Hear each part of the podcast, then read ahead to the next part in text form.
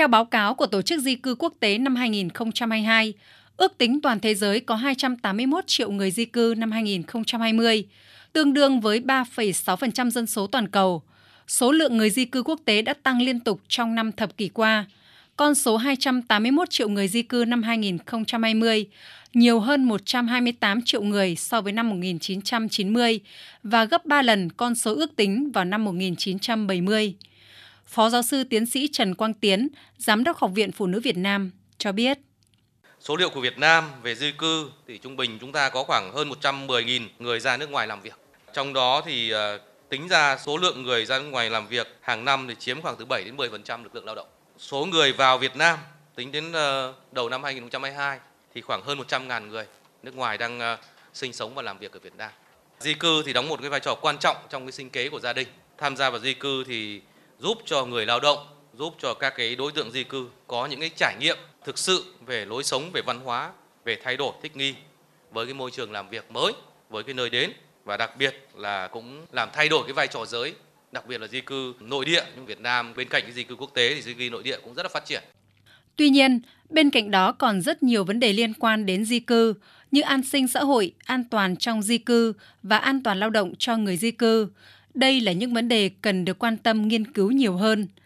Tại hội thảo, các đại biểu và các chuyên gia có nhiều năm kinh nghiệm nghiên cứu trong lĩnh vực di cư và các vấn đề xã hội của Việt Nam, Hàn Quốc, Thái Lan và Trung Quốc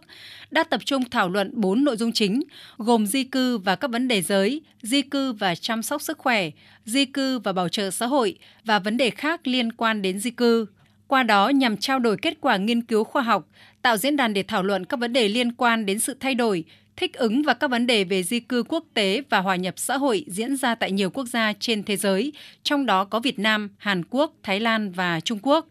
Từ đó đề xuất các giải pháp nhằm hạn chế mặt trái của di cư, tăng cường sự thích ứng của người di cư trong quá trình hòa nhập, hội nhập xã hội, qua đó thúc đẩy bình đẳng giới và phát triển bền vững. Theo đó, nhiều nội dung mang đậm ý nghĩa thực tiễn như việc hòa nhập của lao động nữ di cư hồi hương ở Việt Nam, so sánh pháp luật về quyền an sinh xã hội của người lao động nước ngoài, di cư tại Việt Nam và người lao động Việt Nam di cư ở nước ngoài, ứng dụng trí tuệ nhân tạo trong quản lý di cư đã được các đại biểu chia sẻ tại hội thảo. Các đại biểu cũng cho rằng di cư là một phần không thể thiếu của quá trình phát triển, đóng góp những giá trị to lớn cho tăng trưởng kinh tế và phát triển xã hội, góp phần bù đắp thiếu hụt lao động cũng như giao lưu quốc tế, thúc đẩy chuyển giao công nghệ. Cùng với đó, di cư đóng góp quan trọng vào sinh kế hộ gia đình. Di cư cũng góp phần làm thay đổi vai trò giới trong gia đình. Vì thế, tiếng nói, quyền ra các quyết định trong gia đình của phụ nữ đã có nhiều thay đổi. Sự thay đổi trong phân công lao động của gia đình cũng tác động tích cực tới các mối quan hệ giữa các thành viên trong gia đình.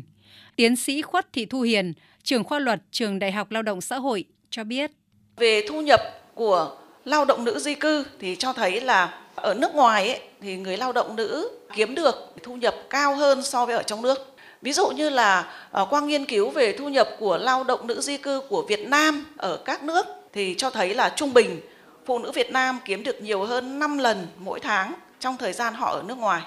so với khi mà họ ở Việt Nam. Mức lương hàng tháng cao nhất họ kiếm được ở một số quốc gia theo như là nghiên cứu của i lờ o đối với lao động nữ di cư Việt Nam được thực hiện vào năm hai nghìn không trăm mười chín thì cho thấy là ở Nhật Bản thì trung bình họ kiếm được là hai mươi mốt triệu một tháng. Ở Hàn Quốc trung bình là mười chín phẩy năm triệu tiền Việt Nam đấy ạ. Đài Loan là mười ba phẩy năm triệu. Malaysia, Ả Rập và Thái Lan là trung bình tám triệu.